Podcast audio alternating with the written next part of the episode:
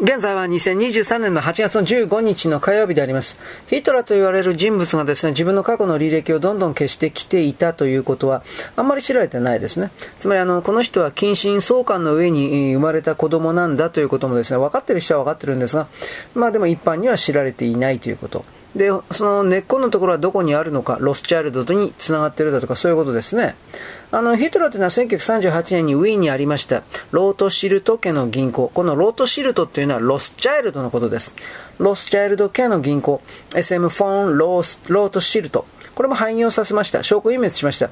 で、彼のですね、おじいさん、祖父候補の一人なんですが、ザロモン・ロートシルト、ザロモン・ロスチャイルドが所有していた銀行です。で、ナチスの指導者たちというのは、手榴弾を使いまして、自分のですね、ユダヤの影を隠した、まあ大げさな表現ですが、あのー、ハイドリヒの親衛隊の入隊許可もですね、彼の一族のです、ね、破壊意思を破壊するまで延期されました。つまりあの、過去の経歴を調べられると自分たちは大体ユダヤに繋がっているということがバレちゃうわけです。ハイドリヒというのは母方の祖母からですね、ユダヤ人の血を4分の1を受け継いでいるということ。で、ユダヤ人のですね、テロ行為とナチス支配に、ナチスの支配に来るですね、抑圧のほぼ責任者となったわけです。で、際立った、あの、なんていうかな、残酷さの持ち主ということですね。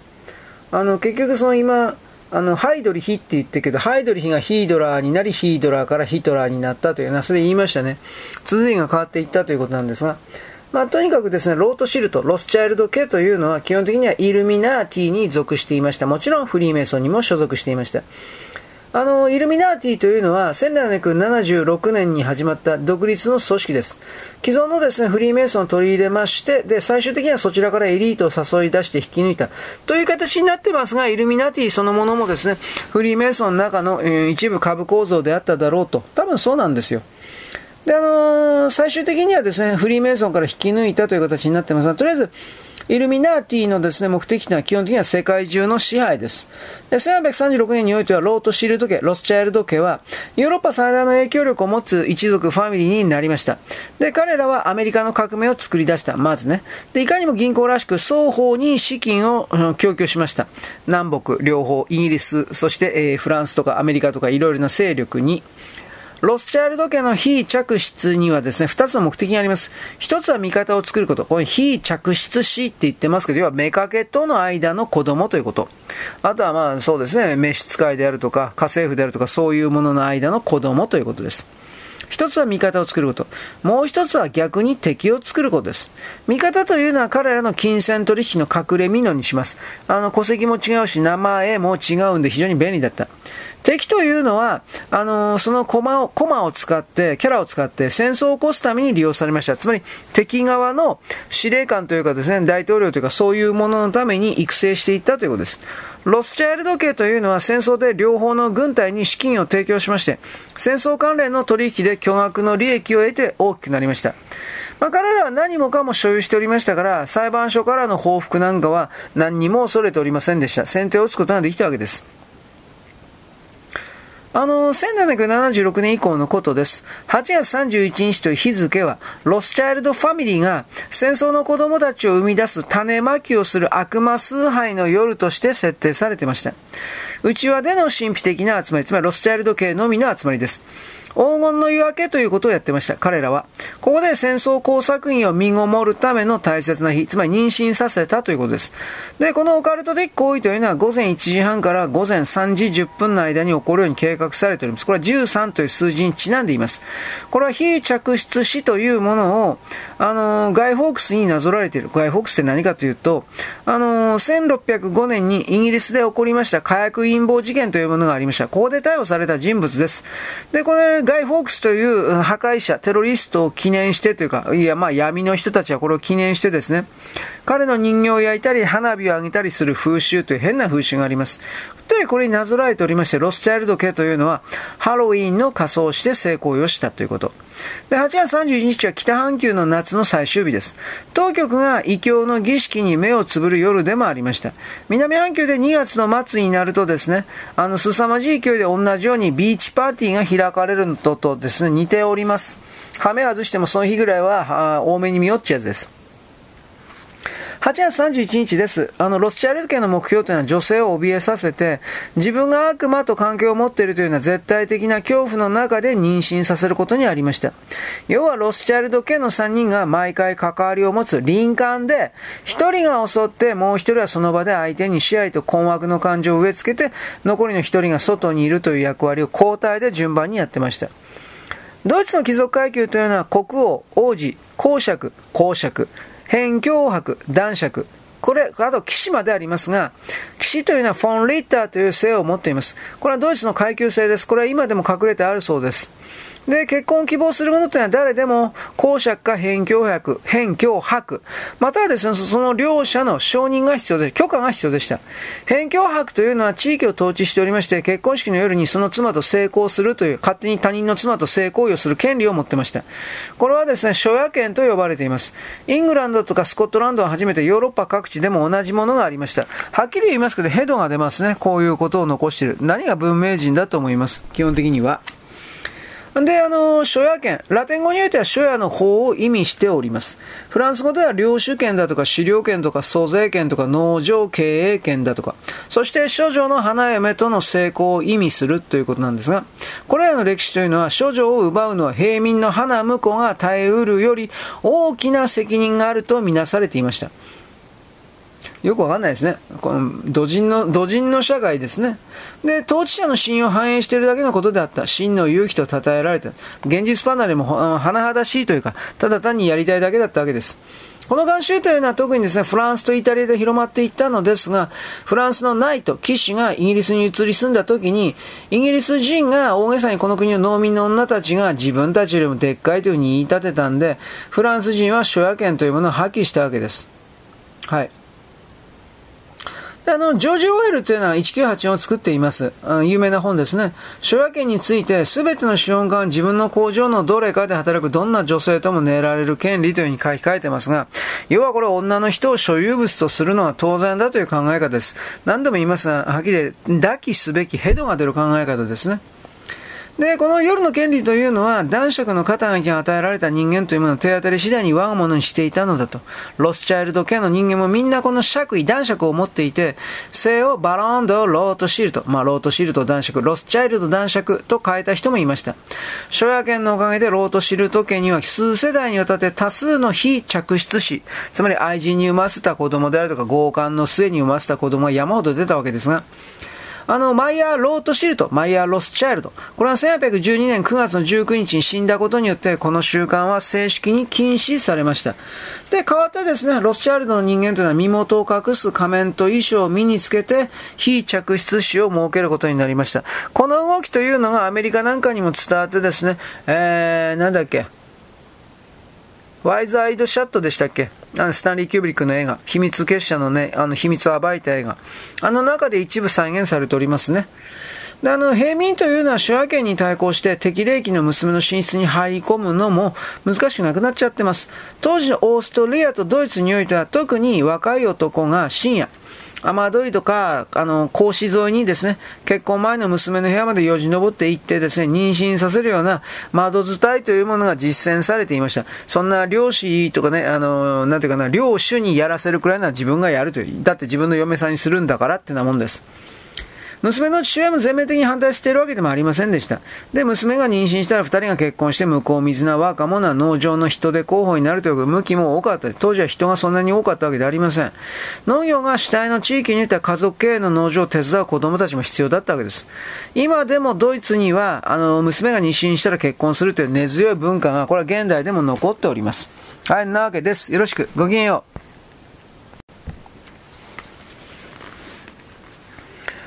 現在は2023年の8月の15日のですね、火曜日であります。まあ、どうかね、あの、ドイツにおけるですね、いわゆる雨どい婚というか、そういうことの話をしてるんですけれども、基本的にドイツにおいて若い娘がですね、誰か雨戸へ登ってくるような男を適齢期の娘が耳にするとですね、怯えるどころか自分の身支度を整えるというふうなことまでやっておりました。まああのね、歯ブラシで歯をさっと磨いて、天然素材のスポンジで体もきれいにするだとか、あの、夏の終わりというのは特にですね、目移りしながら関係を持つ時期でありまして、娘たち、特に貧しい娘たち、そしてカトリック教徒の半数というは、相手を一人に絞ることはしませんでした。より金持ちの男にですね、自分を売りつけようとしたとということ。だから結局ですね、彼らそれにもう一つ変な信仰心というかですね、父と御子と精霊は三位一体ということ。つまり別の姿をとっているかもしれないということもですね、考えておく必要があったからです。つまりですね、同じ人間なんだけれども別のですね、なんというかな、姿、形を伴ってやってくるのではないかというふうに考えた的な。まあ、土人も最たるもんですね。はっきり言うけど。で、まあ、このロスチャイルドに戻ります、戻りますけれども、莫大な資産を持っているロスチャイルドのファミリーというのは、使用人の女の子、少女をたくさん雇用、雇いました。で、使用人の少女との間にですね、子供を設けるというのは、まあ、金持ちの、人たちにおいては一般的でありまして、中にはですね、20人も子供を作っちゃって、全員を認知しちゃってですね、しまいにはですね、登園にあたる無反応な妻を遠ざけて愛人と一緒に暮らしてしまったようなものもロスチャイルド家にはおります。よっぽど勢力絶倫だったんでしょう。で、8月が始まりますとですね、使用人の多くというのは夏休みをもらいまして、で、代わりに臨時雇いの使用人がやってきます。臨時雇いというのは8月31日の性行為の日のことを頭に入れて選ばれることは少なくありませんでした。で、戦闘要員解任の日、8月31日ですね、主人と使用人が一月を経てうまい具合に親しくなってるからです。まあ8月1日から31日の間にですね、こいつとこいつとはやろうというふうなことでですね、仲良くなるというふうな、まあ、何もで、言葉もないわ。で、ヒトラーの祖母、マリア・アンナ・シック・グルーバーというのはですね、それほど利口とは言えないようなカトリック教徒の少女でありました。1836年の夏にウィーンのロートシルト家、つまりロスチャイルド家での仕事をですね、紹介されました。ヒトラーのおばあさんということですよ。で、彼女の姓の方、シックル・グルーバーというのは、あの、ドイツ語においては借り手という意味を持っています。まあ、この死神、死とも実は結びついています。で、メアリー・アン・リーパーとすればですね、イニシャルは MAR。メアリー・アン・リーパー。MAR になるでしょ。イニシャル MAR。死を意味する言葉の一つになるわけですが、元のイニシャルというのは MAS になります。だ MAS、MAR というのは、まず、えー、まず、まあというのはこれ、大量死亡です。つまり彼女はですね、ロスチャイルドによる戦闘要員の受胎のために仕組まれるおぞましい強姦のためには、ふさわしい名前を持っていたというですね、このような残念な言い方をせざるを得ません。まあ、そのために選ばれたという可能性は高いわけですね。で、ロシアルト家の主人たちは使用人に自分たちは出かけるから早く寝るようにと告げるわけです。1836年8月30日の午後11時30分頃、音を立てないように家に戻って、で、悪魔の衣装を身につけて、黄金の夜明け団の真夜中の儀式を済ませます。つまり悪魔教の連中がやる儀式を済ませるとですね、で、精神的にプレッシャーをかけまして、マリア・アンナ・シックル・グルーバーを恐怖に陥れるわけです。扉が閉まって落ち葉のは、ね、音が鳴って走り去る足音が聞こえるといったですね、これ最終絶叫計画というかですね、あの、過剰な演出で、結局今だったらですね、バカかってめえらみたいな笑っちゃうんだけど、昔はね、こんなんで多分やっぱ恐怖に怯えたんだと思います。で、まあこれ、恐怖を持続させて体内の血流の中にアドレナリンを溢れさせて、生理的にも心理的にも絶対的な恐怖を感じた心の状態に変えるために演出計画されたものです。これは年々、毎年毎年、ロスチャイルド家の中で8月30日、31日にこれ行われていたことです。で、あの、午前、31日、午前1時30分です。まあ、このロスチャイルドの3人がヒトラーのおばあさんの部屋に3人の悪魔として現れるということ。で、あの、おばあさんはですね、金銭面でも物理的には無力なわけです。まあ、ロートシルト、ロスチャイルドの人間は全員出払っていることの設定になってますから、彼女が悲鳴を言っても誰にも聞こえないわけです。で、3人全員からレイプされて、で、まあ、結局ですね、あのー、死ぬほど怖がらせて、楽しんだ、3人だけは。で、ヒトラーのおばあさんは死ぬほど怖がったわけです。まあ、あまあ、この3人ぶっ殺すべきだなと僕は本当に思うけどね。で、お金のかかる都市で財政的に困窮しておりましたマリア、ヒトラーのおばあさんというのは使用人としてとどまりましたが、11月下旬、3ヶ月もすると他の家族の目にも妊娠が明らかになって、シュトローネス村13番地の自宅に返されました。ここで彼女の任務は完了です。まあ彼女はそういう任務を持たされたとは思っておりませんが。で、あの、ヒトラーの父親と思われる一番犯人とおぼしき人物だったというのが、ザロモン・マイヤー・ロスチャイルドです。で、一応その5週間前に死亡したことになっている弟がおりまして、これは課長のナータン・マイヤー、あまあ、英語の読み方ではネーサン・メイヤーと言います。この、この名前聞いたことありますね。ネーサン・メイヤー。ネーサン・メイヤー、バロン・ド・ロスチャイルド。ロスチャイルド男爵ということ。で、その息子は、ライオネル・ネイサン・ド・ロスチャイルドです。で、あの、この一番、まあ多分、親であろうと言われるザロモン。ザロモンはウィーンでですね、SM フォン・ロートシルト銀行、ロスチャイルド銀行を経営してました。娘はナポリを拠点とするような弟のカールと結婚させています。あの、自分より14歳下ですね。おじとめいの結婚です。近親婚ですね。この時代においてはこういう、うん、おじとめいの結婚というのは、血族を、うん、血を濃くするために、そして自分のところの財産を外側に出さないために、割と行われていたようです。で、ザラモンと、うん、まあ、ザラモン・マイヤー・ロート・シルト、ザラモン・ロスチャイルドという男はフリーメイソンでイルミナティの会員でもありました。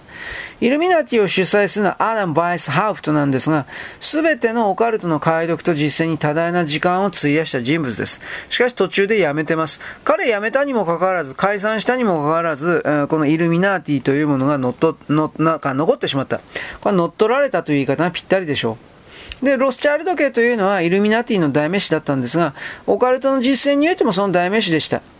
イルミナティの創設のですね、えー、一番最初のメンバーのバイス・ハープトは彼らのために特別に内輪のオカルト儀式を行うための黄金の夜明け団というものを、いわゆるあの、イルミナティの中に作ってます。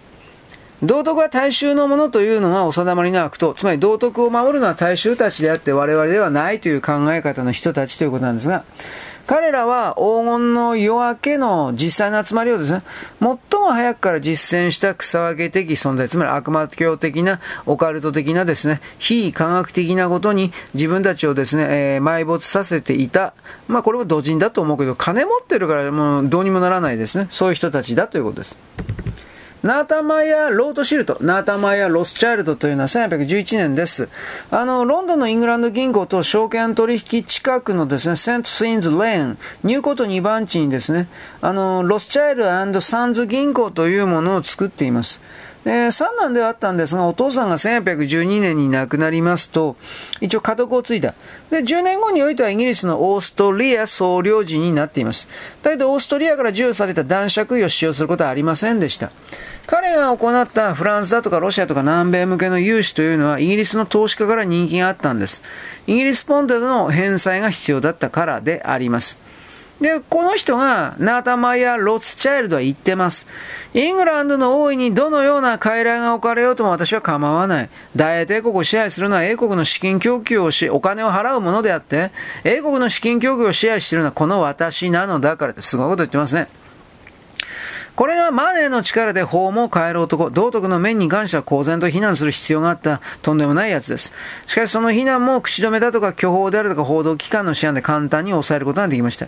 だけど、アロイス・ヒトラーという子供の父親になったのはその息子、ライオネル・ネイサン・ロスチャイルドであっただろうと言われています。よろしく、ごきげんよう。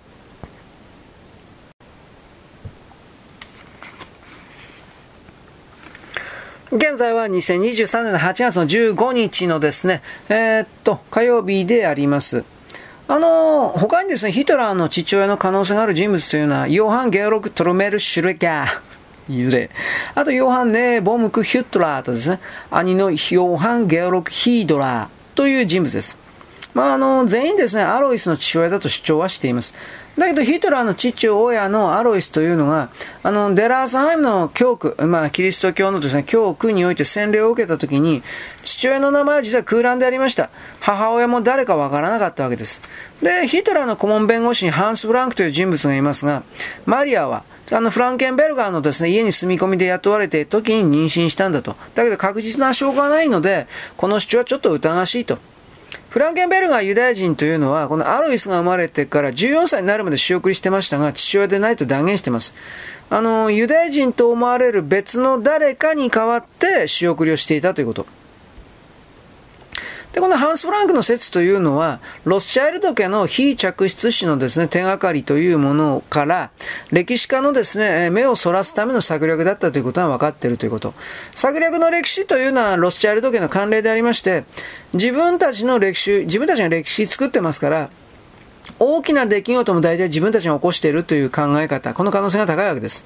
歴史上どの時点にしてもロ、スチャイルド家の非嫡出子が少なくとも1人いまして、で、大きな役割を大体果たしています。ハンス・フランクという人物は、後にアドルフ・ヒトラーを恐喝しまして、親衛隊の陰謀の中を生き延びてはいたんですが、これはあの、ユダヤ系のロスチャイルド家というヒトラーの嫌がりに関する事実をもたらしたからです。ヒトラーとロスチャイルドが繋がってるって、それはもう思いっきりユダヤですよね、それは。で、あのー、まあライオネル・ネイサン、ロスチャイルドのえー、誰か、えー、まあ、ヒトラーのおばあさんというか、そういうものに産ませた、これが息子のアロイス・ヒトラーということになり、アロイス・ヒトラーと、えー、また誰かので最大に生まれたのは、あの、アドルフ・ヒトラーというか、まあ、そういうことに一応なるわけではあります。確かこのアロイスと、アロイスのお兄さんの娘さんだったか、これは結局おじとおいの結婚という、なんかそんなんじゃなかったんですかね。前に言いましたね。つまりあの、えー、っと、昔においてあの移動の自由というものは車がなかったんで、あまりなかったんで、近場で済ますというか、そういうことが本当にあったということであります。変な言い方だけどね。で、あの、まあ、とりあえずあの、表面上はいろいろ混沌して、まあ、ロシア人の血は混じってるんだと思います。で、表面上は混沌としてたけど、とにかくヒトラーというのは2世代前から受け継いでいたオカルトの実践というものは、こういうオカルト的なものに最初から強く支配されていた人物であるということ。で、極めて整った生活を送っていたということ。なんでかって言えばですね、まあ、ロスチャイルドからお金もらってたんでしょうね、若い頃は。なんだかんだ言うけど。で、ヒトラーがロスチャイルド系のために金を紡ぎ出して彼らが第二次世界大戦だけでも莫大な財を成したのは間違いありません。でもロスチャイルドの関係者もですね、だいぶ第二次世界大戦で死んではいるんですよ。ヒトラーの父親のアロイスは、1836年の8月31日に受胎されて、で、1837年の6月7日に生まれたという設定になっています。これ数字的にはね、カバラ、強度的なもんいるかなと思うんですが、あのー、1836年って言ったけど、これ、1997年に8月31日とするんだったら、実はこれあの、ダイアナ姫、イギリスのね、これ殺されたのと同じ時間です。まあ、そのように発表しただけかもしれませんが。で、あの、アロイスが生まれたあ1837年というですね、あの、6月7日という、6と7というのは狂気の日ということを表す数字になっています。まあ、だからこのアドロアロイス・ヒトラー、つまりアドルフ・ヒトラーのお父さんの受胎というのは、前もって計画された悪魔的で、相手を慰み者にした性行為であったということ。儀式的儀式的な強姦、恐怖の中で身ごもるということ、恐怖をはらむためにお膳立てて設定された林間だった、レイプだったということですね。集団レイプだったということです。つまりアドルフ・ヒトラーというのは、ロートシルトファミリー、ロスチャイルドファミリーと、ユダヤ人の血が4分の1入った純近親相姦のアトリカトリックの家系の出ということになります。で、非嫡出子の戦闘要員と生まれたロートシルト、ロスチャイルド家の一員だと。一族とは物理的には敵だったけれども、財政的には同盟関係にあった。で、無制限の財政的、政治的支援を受けていた。ロスチャイルド家のですね、非着出子であるアドルフ・ヒトラーというのは、その時代の歴史において大きな役割を果たした。これは間違いありません。あの、マイナスの方向でも。彼の地位、ポジションというのは秘密組織の金融エリートにも十分認識されていた。だから、あの、彼らの目的を達成するために全面的な支援を与えられています。戦争拡大遂行計画ですね。当時アドルフ・ヒトラーというのはこのように支配層に認識されていた。ヒトラーとはロスチャイルドであり、悪魔的なカトリック系ユダヤ人だと。まあ、これはあの、一般の庶民には全然知られてなかったわけですね。で、彼のお父さんアロイスが強姦で生まれたという出自に怒りを感じていたのはヒトラー、それを持ってたのは間違いなくて、また1800年代の間、ユダヤ人は使用人を多産にする好き者として知られていた公職な民族であるというふうにイメージされていたわけです。で、あの、歴史の知識というものをいける図書館であるとか話す辞書のレベルで持っていた諜報部員たち、当時も今もいっぱいいますが、ヒトラーがロスチャイルド家の一員の孫であって、他の話は全部嘘だということにおける確信を持っていました、スパイたちは。で、彼らはですね、調査に影響されることも多いですけれども、まあ、この場合においては、ヒトラーを調べていたような関係諜報員たちというのは、イギリスにせよ、フランスにせよ、誰でも、ヒトラーはロスチャイルド家の人間の孫だと、みんな言い切るわけです。これは、で、アドルフの両親にもこれいろいろ秘密があります。秘密組織というものが人間の歴史に影響を与えるときに、特定の日を選ぶというのはよくあります。これ、カバラ的なもんですね。数秘術ですか？夏の終わりの1836年の8月31日が、13番地に住んでいた独身の女性を、ヒドラのおばあさんですね。これを強姦して、行かれる戦争の、まあ、そうですね。海祖というか、始祖ですね。これを身ごもらせる不吉な日であったが間違いありません。8月31日は。で、黄金の夜明け団の秘密の暗号によれば、日付や数字をひっくり返して書かれます。31というのは13のこと、8というのは無限大と書かれています。で、戦争の子供をですね、生み出す8月31日というのは、黄金の夜明け団の暗号においては13無限大というふうになります。えー、13マルチプライ、うん、ですね。アロイスは13歳になりますと家を出てウィーンで靴職人として働き始めます。で、13歳で国の税務職員となって、激しくて威圧的な存在であり、税務管理として名を馳せまして、生涯そこで働いています。1873年36歳になりますと彼は仕事仲間の娘のアンナ・グラスルと結婚しました。彼女は子供はできなかった。で、10年後の1883年に死亡しました。で、同じ年にフランツィスカ・マッツェル・ベルガーという人と再婚しまして、アロイス・ジュニアとアンゲラという名前の2人の子供が生まれた。あと、交際、後添えのですね、フランツィスカも結婚してわずか1年後の1884年に肺結核で死亡しています。で、二人の子持ちのですね、不死家庭になって、女性とですね、子持ち、まあ生殖に不運続きだったですね、アロイスというものは、姪の、つまりお兄さんの子供のクララ・ベルツルを、まず家事手伝いとして雇い入れました。で、結婚を狙ったんですが、まあ姪ではあったんですけども、彼は自分のいとこだというふうに偽ってました。で、アロイスとクララというのは1884年の10月27日に、あの、リンツの司教に対してこのようなお願い請願を行っています。二人は三神道と二神道がつながるという点で、教会法に基づく冒険親類の婚姻障害に阻まれております。このため死刑閣下が、死教閣下が慈悲深く以下の条件で免除を保証してくださりを慎んで懇願いたします。彼は2歳半の男子アロイスと1歳2ヶ月の女子アンゲラという未成年者2人の父親であります。彼は税務管理で一日中不在になって、夜間不在にすることもしばしばだと。クララは彼の家事手伝いで収入のない女性とされまして、結婚するのにも十分な金も将来の展望もないことを意味してました。あ彼女はちょっと男っぽかったらしいですね。でも、リンツ司教は近親相関を気に留めて、結婚を許可しなかったようです。で、あの二人はローマ教皇庁に特別免除を願い出て、バチカンは賄賂の額の大きさしか気にしなかったんで、まあ、すぐに結婚の許可を与えたということ。ここからヒトラーがですね、生まれてくるということであります。はい、よろしく。ごきげんよう。